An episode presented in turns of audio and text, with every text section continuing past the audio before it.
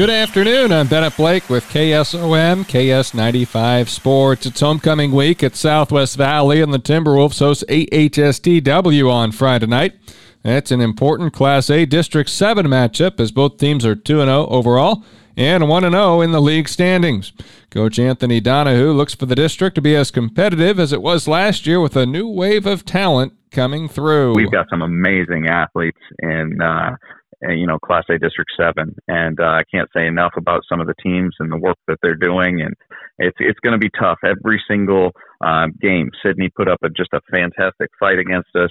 Um, we know AHST is going to come to town, and and truthfully, I like I tell the players, um, every week is a playoff week. So if uh, you want to go, if we have big sights set on big things, then we've got to go one and zero oh every week. Southwest Valley has defeated both Central Decatur seventeen to eleven and Sydney thirty five to nothing. Very very happy with the growth that uh, Evan Timmerman at quarterback's been making. Uh, we knew that we had Bradley Krantz and Isaac Curran to be able to, um, you know, ran the ball unbelievably well last year behind Brendan.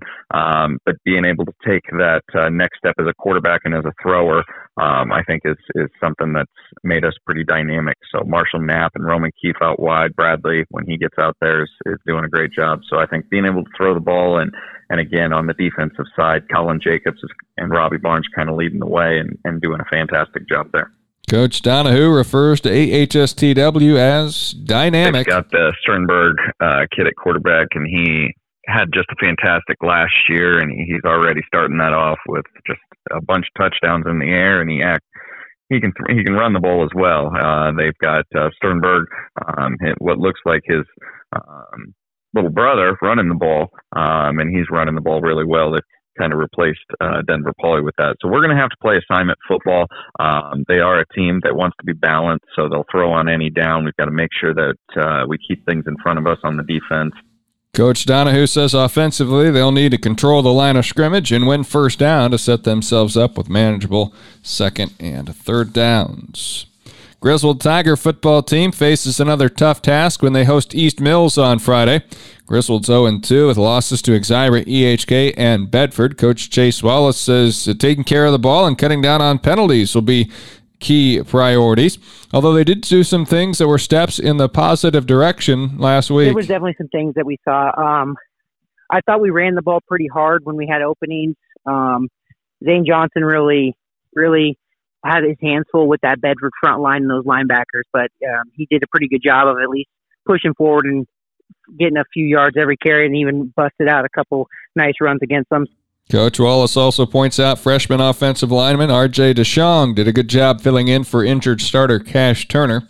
One thing this team is hoping to develop as they move along is some depth. We're just really working working on um, finding those next guys in that we can throw in because what did happen is we the problem is we're having to play the same eight guys on both sides of the ball the whole game, and then they start getting tired, and then mistakes happen, and then um, and then the injuries happen, unfortunately. So we got to find some of those, even more of those young guys to step into that backup role, just so we can throw out there and give those starters a break. East Mills is one and one on the season with a 55-14 win over Woodbine and a 50 to 32 loss to Lenox. They like to throw the ball, and they're they're very quick and fast.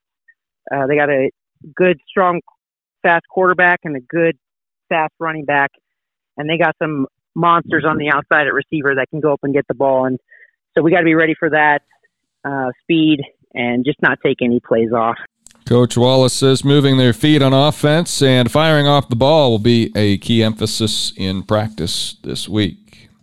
Coming up on KSOM Friday night, it's Cam hosting West Harrison. We'll have live video at westerniowatoday.com. Cougars are 2 0. They've defeated Fremont Mills 26 25 and Woodbine 56 16. Here's Coach Barry Bauer. We played some pretty good, gosh darn good football teams. Uh, Fremont Mills was very run oriented and, and uh, really, you know, kind of wanted to signify the run a little bit, and they're big and strong up front. So, we got a lot of work on that. And then all of a sudden, then we go to a pass happy uh, Woodbine team that does a nice job with their passing game and and uh, kind of exploited us in some areas on that part of it. So we got some work on that. So you know, for the most part, I thought these first two weeks have been pretty good, just kind of testing our young guys. Cam working in a lot of new starters, as Coach Bauer alluded to, and they've been building around uh, Gavin Jessen on the offensive line. Gavin Gavin Justin has done a nice job of leading the way from last year's squad, and then also Corbin Peach and Ty Eblin on the offensive carrier have kind of stepped in and take some uh, uh, some leadership roles in that capacity, and and uh, our guys on the defensive front with Corbin Peach and and uh, Gabe Rouse and and a little bit of Caden Hensley and Sam Foreman mixed into the pattern there a little bit. Uh, uh, they've also done a nice job. So sometimes when uh, um, your number's called and, and when it's your time to shine, you want to make sure that you put your best foot forward. We'll hear from Andrew Stevenson, head coach of West Harrison, coming up uh, later on this week as we preview that West Harrison matchup. In cross country tonight, Treynor hosting a meet with several area squads. AHSTW, CAM, Exira, EHK, Griswold, and Riverside will all be there. Atlantic runs at the Clarinda cross country meet, and Nodaway Valley goes to Winterset this evening.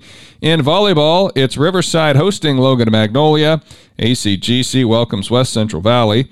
Audubon will host Glidden Ralston and Madrid. Nodaway Valley travels to Mount Ayr.